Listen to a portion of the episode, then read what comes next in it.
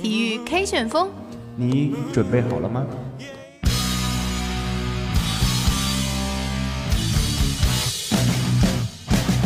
刘翔处于领先的位置，刘翔，刘翔赢了，刘翔赢了，刘翔创造了历史。Jordan open, Chicago with the lead. 格罗索过他，好的进去了，亚昆塔，来，点球！体育世界多彩缤纷，让我们一同追踪，让我们一同分享，让我们一同感受，让我们一同运动，最精彩的体育，最强劲的旋风。这里是体育 K 旋风。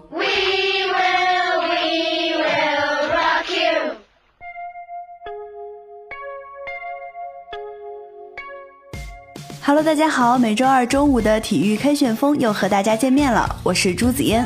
我是谢雨钦。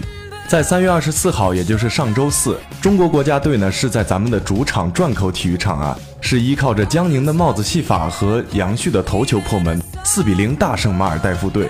那么也是在我们国足的晋级道路上继续重燃了我们大家的希望。是的，但是在国人都欣喜之际呢，欧洲却传来了一个非常悲痛的消息。在北京时间三月二十四号晚，荷兰一代传奇巨星克鲁伊夫是因为癌症去世了，享年六十八岁。克鲁伊夫呢，无论是球员时代还是教练生涯，都获得了巨大的成功。他也是被认为是足坛最伟大的球星之一。在二十世纪七十年代，他曾经帮助阿贾克斯连续三年赢得了欧洲冠军杯，也在一九七一年、一九七三年以及一九七四年获评了欧洲最佳球员。是的，我们也知道，在之后呢，克鲁伊夫是以创世界纪录的转会身价两百万美元加盟了巴萨。之后呢，带领巴萨在一九七四年赢得了联赛冠军，这也是巴塞罗那俱乐部时隔十五年之后赢得的西甲冠军。是的，那么这么一个伟大的球星的逝世呢，确实是让我们非常的心痛，也非常的嗯可惜啊。我们也是在此祝愿，希望克鲁伊夫能在天堂安好，希望天堂也有足球。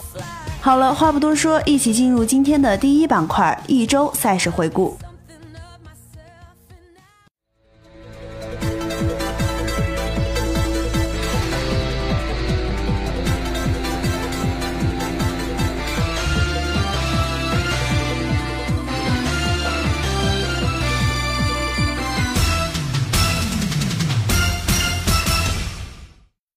首先，我们来看热身赛。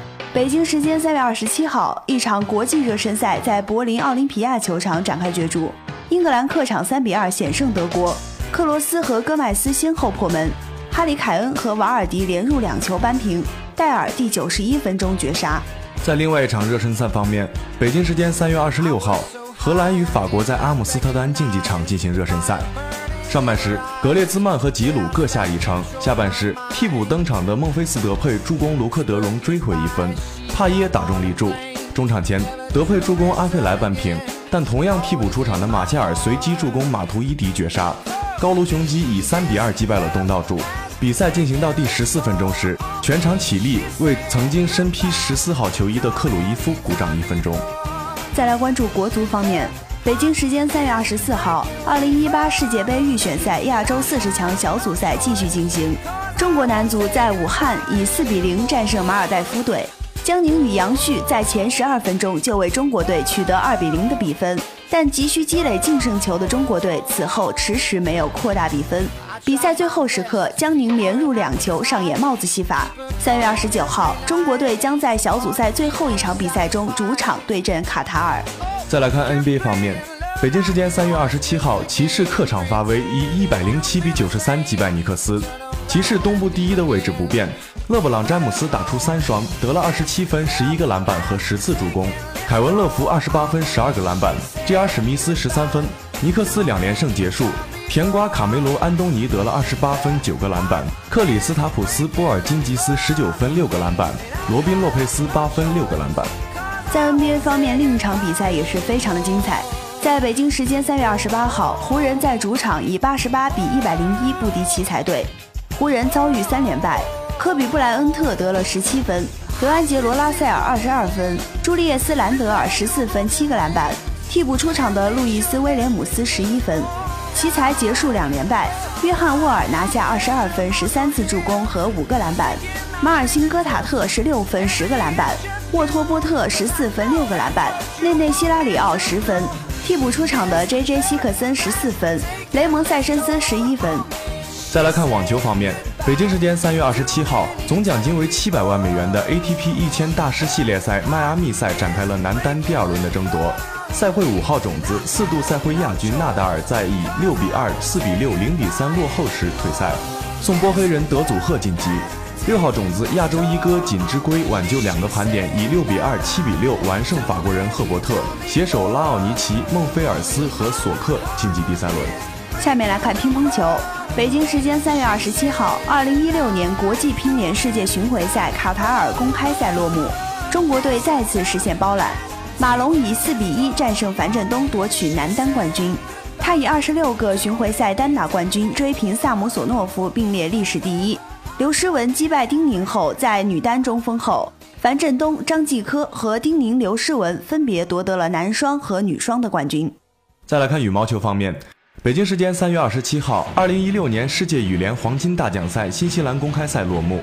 中国队拿到一项冠军，小将黄宇翔在男单决赛中以二比零获胜夺得冠军，郑思维、李英辉在混双决赛中挥霍局点，他们遗憾落败，屈居亚军。韩国队拿到女单和男双两项冠军。再来关注斯诺克，北京时间三月二十七号，二零一六年 PTC 总决赛结束了两场半决赛的争夺，里奇沃顿以六比三淘汰巴里霍金斯，率先进入决赛。随后，马克·艾伦以六比四战胜肖恩·墨菲，拿到另一张决赛的入场券。最后，我们来看高尔夫。北京时间三月二十七号，乔丹斯皮斯在世锦赛世界比动赛八分之一决赛中失手，他失去了高尔夫世界第一的头衔。简森戴伊在四分之一决赛当中击败布鲁克斯·科普卡，成功杀入半决赛。这一成绩让他在下周的世界排名上重返了世界第一位。与此同时，麦克罗伊盖住克里斯科克。他将在半决赛中与简森戴伊对决。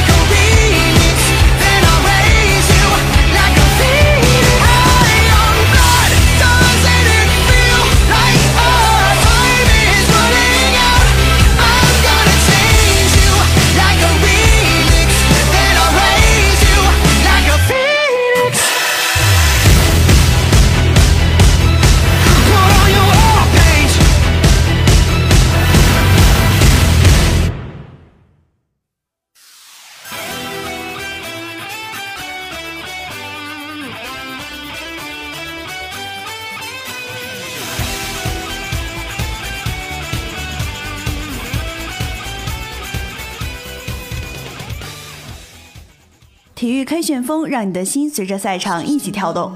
好了，欢迎回来。四比零拿下马尔代夫，国足在武汉的夜空下迎来了一场理应取得的胜利。可惜的是，在这乏善可陈的比赛过后，无论是过程还是结果，或许依然无法让我们拥有一个开心的笑容。如果要找寻这胜利背后尚有的亮点，应是那些在看台上依然为中国足球摇旗呐喊、不离不弃的真心球迷。那么，在本期节目的第二板块当中呢，我们将和大家一起来探讨一下，什么情况下国足才能以小组第二进军十二强赛？这是高洪波回归国足后的首场比赛，也是高家军第二次起航的出发点。从阵容和战术上来看。高氏印记在这支国足身上再次彰显，如江宁、郝俊明等人的使用与发挥均起到了明显的成效。不过，面对着一支几乎不满二十三岁的业余球员组成的马尔代夫二队，国足一番贯穿九十分钟的狂攻之后，仅仅交出了一份难言出彩的胜利答卷。如果抛开本场比赛的头与尾，这中间的七十多分钟的流程，对于我们来说实在是有着太多的熟悉感。面对弱小的对手，全面掌握的战局，但国足始终是肆意挥霍着进球的良机。看着我们的射手一次次把球送向高空，或者对方门将的怀抱，甚至偌大的空门都不能让球进入门框之内。赛前既定的多争取净胜球的重要目标，在此战无疑成为了天方夜谭，以至于让我们一次次在急死人的呐喊过后，深感两平中国香港真的绝非意外。面对如此弱小的对手。却无法把优势化为足够的进球，技术层面的原因固然存在，但心态方面的原因更为突出。诚如本场比赛多位解说嘉宾所讲，国脚们急躁的心态非常明显，始终无法得到最有效的控制。回顾过往，正是这样的心态问题，曾让他们一次次的站起，又一次次的倒下。这场比赛本是可用大胜换回信心的最佳良机，可惜的是，却在他们的挥霍中而错过了。平心而论，如今的国足已然承担了太多的批评乃至骂声。例如本场比赛迟迟不进球时那响彻全场的共鸣声音。不过批评过后，我们是不是在国足身上还要看到那更为积极的一面呢？百分之一的出现希望需要付出百分之百的努力。我们能做的就是尽力打好比赛。赛前高指导的信念之声依然在耳边萦绕。的确。诚如高指导所言，虽然肆意浪费机会又一次成为国足本场比赛的主题，但是小伙子们的积极态度与努力表现的确有目共睹，不容否定。就像于海被踢下场时虽有疼痛却斗志不减的那张面孔，而与这样的面孔最为呼应的，则是看台上那无数不曾放弃的身影。爱足球，我们爱中国。纵然在这国足再次跌入低谷之际，中国球迷却始终未曾离去，他们依然在坚持，依然在呐喊，依然在支撑。我们看到了在球场看台上那面鲜艳的五星红旗，我们看到了同袍一心的鲜艳标语，我们也看到了那无数身着球衣为国足喝彩的红色看台。有人预言国足将逆天出现。当然，前提是最后一轮国足必须战胜卡塔尔。下面是最后一轮前各组第二名的积分情况，其中四个成绩最好的小组第二将会出现，其中叙利亚已经肯定出现，那么国足出现的竞争死敌就是下列五队：约旦、朝鲜、阿联酋、伊拉克和阿曼。下面我们就来看一下在今晚最后一轮的对阵形势，其中，澳大利亚主场对阵约旦，朝鲜客场挑战菲律宾。阿联酋主场迎战沙特，伊朗对阵阿曼，伊拉克对阵越南。那么在什么情况下国足才能以小组第二进军十二强赛呢？首先，约旦客场不胜澳大利亚，它的概率为百分之九十九。稍微懂点足球常识的话，就知道这场比赛约旦十有八九是赢不了了，因为澳大利亚有强大的主场优势。在二零一四年的上届世界杯预选赛上，尽管澳洲客场输给了约旦队。但最后却在主场以四比零吊打约旦，昂首出线。澳大利亚队如果负于约旦队，将失去小组第一，跌落至小组第二位，这是澳洲人不愿看到的画面。所以从态度和士气上，我相信澳大利亚队都没有问题。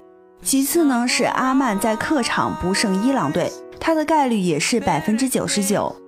出现希望最小的第二名其实是阿曼队。要想超过中国队，阿曼必须在阿扎迪客场大胜西朗，而此事的发生概率不到百分之零点零一。伊朗的实力超出阿曼一筹，再加上宿仇和恩怨，碰到海湾球队更像是打了鸡血。尽管两队最近交锋平局居多，但伊朗拥有最强大的恐怖主场，全胜概率极其之高。那么，如果朝鲜在客场不胜菲律宾的话，中国还是依然有希望出现的。千万不要小看菲律宾队，现在这支球队基本由雇佣军组成，早非昔日无下阿蒙。双方第一回合在平壤，菲律宾就逼平了朝鲜。此次在湿热的马尼拉客场，朝鲜队取胜难度将无限增加。难道中国队出现真的要靠朝鲜送大礼吗？第四是阿联酋主场负沙特，这个事件发生的概率是百分之五十。阿联酋积分超过中国两分，并且净胜球高达十二个，是中国的一倍。因此，阿联酋出现基本无忧，但前提是沙特得说 yes。双方第一回合比赛，沙特就在主场赢了亚洲杯新贵阿联酋。这场比赛沙特不会客气，击败阿联酋一定是提前为十二强赛扫清障碍的大招。下面还有一个小概率事件，是伊拉克主场不胜越南，此事发生的概率也就是百分之十了。越南曾在主场和伊拉克打平，但是这次到了西亚客场，越南队很难讨得了好。不过拼死求平的可能性还是存在的。决定这场比赛将更多是场外的因素。当然，以上条件只要满足三个，中国队就能出现。但是我并不认为中国队的出现命运掌握在别人手中，而是真正掌握在自己的手中。因为我相信国足必能出现。有人说中国足球是可怜的，中国球迷则更是可怜。但我却始终认为中国足球并不可怜，因为他们拥有这个世界上最可爱的球迷。中国球迷也并不可怜，因为他们会为自己的国足坚守希望。骂也好，吵也罢，其实每一位中国球迷的心中都有着同样的期待，同样的渴望，即使他总是会隐藏在内心的深处。自古华山一条路，想要登上最险峰，就需要绝境重生的勇气。预选赛最后关键一战，国足将面对此前的苦主卡塔尔。为了在十二强赛的分组抽签上占据有利位置，这支刚刚又规划一名球员的2022年世界杯东道主，在下一站中面对中国男足，绝对不会心慈手软。其实这样也好，如今的中国男足已经到了悬崖边上，与其受别人的照顾勉强求生。倒真不如在这最后一战中实打实的拼个你死我活。或许下一战即使取胜，我们依然要告别这个舞台。但是中国男足，请为了热爱你们的球迷继续战斗下去。纵然下一站胜利却难逃出局，你们依然可以高昂起头，迎接球迷们的掌声。下面进入今天的英语时令。Memory Stock English. Memory Stock English. This is a new English class on the roadside. 英语失灵。英语失灵。Welcome to Memory Stock English.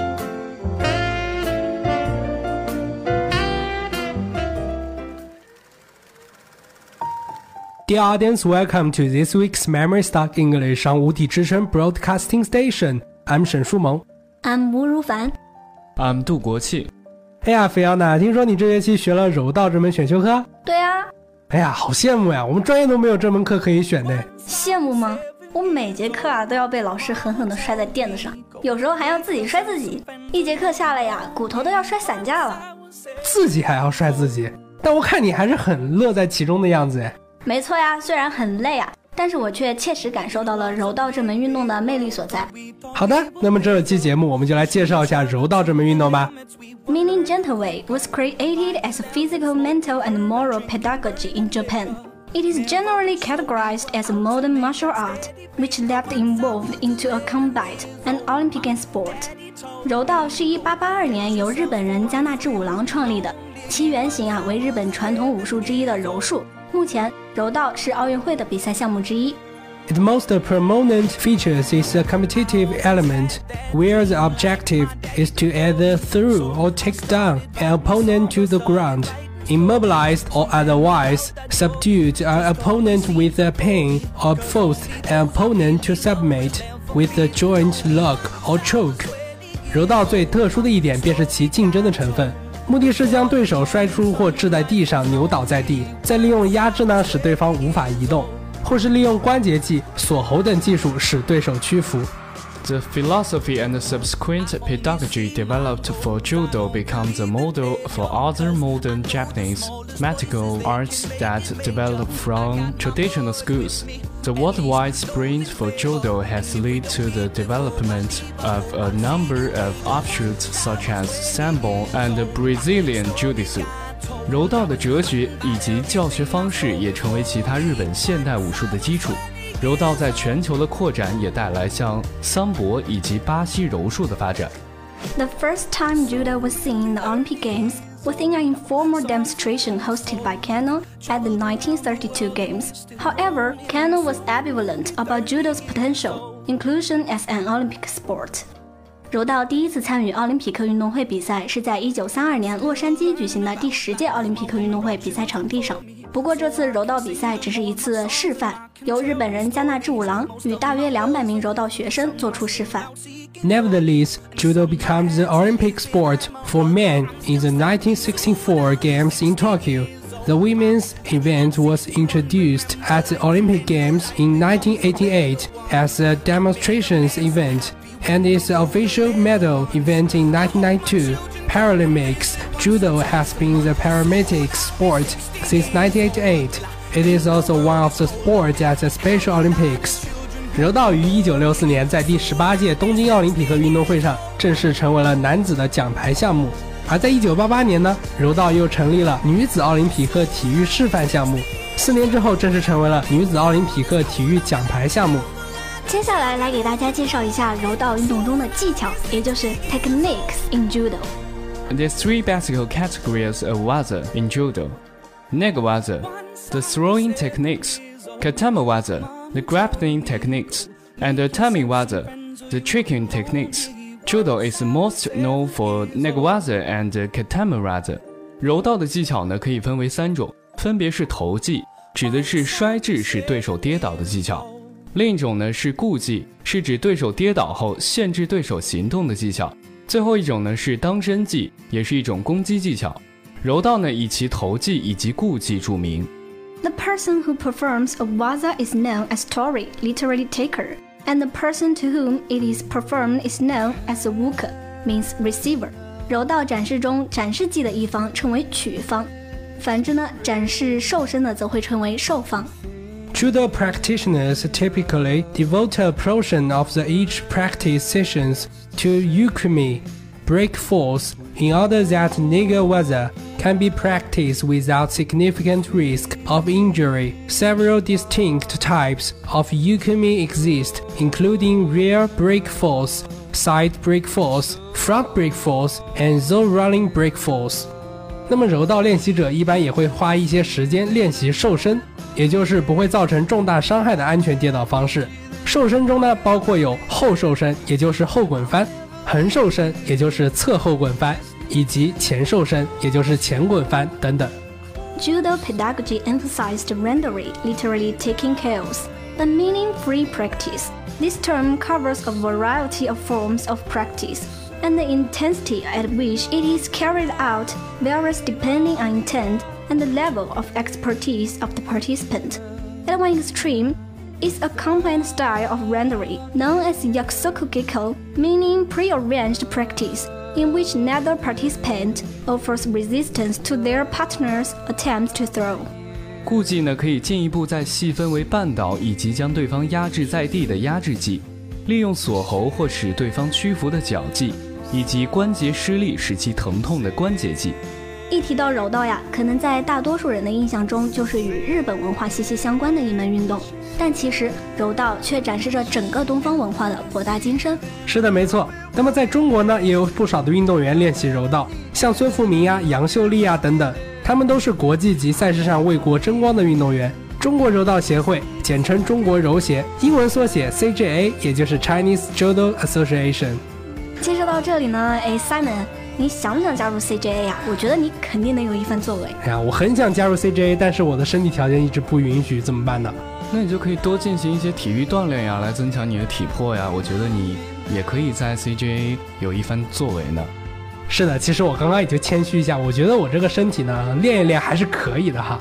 其实是可以，可以拿金牌的程度了。哎呀，还是谢谢你的夸奖啦。不过 time is limited. This is all for program today. Thank you for listening. If you want more information, please stay with us. 更多好声音尽在喜马拉雅。节目的最后呢，再跟大家安利一下我们在喜马拉雅 FM 上的官方频道，欢迎大家用手机下载喜马拉雅的 App，搜索并关注“无题之声英语石林”。See you.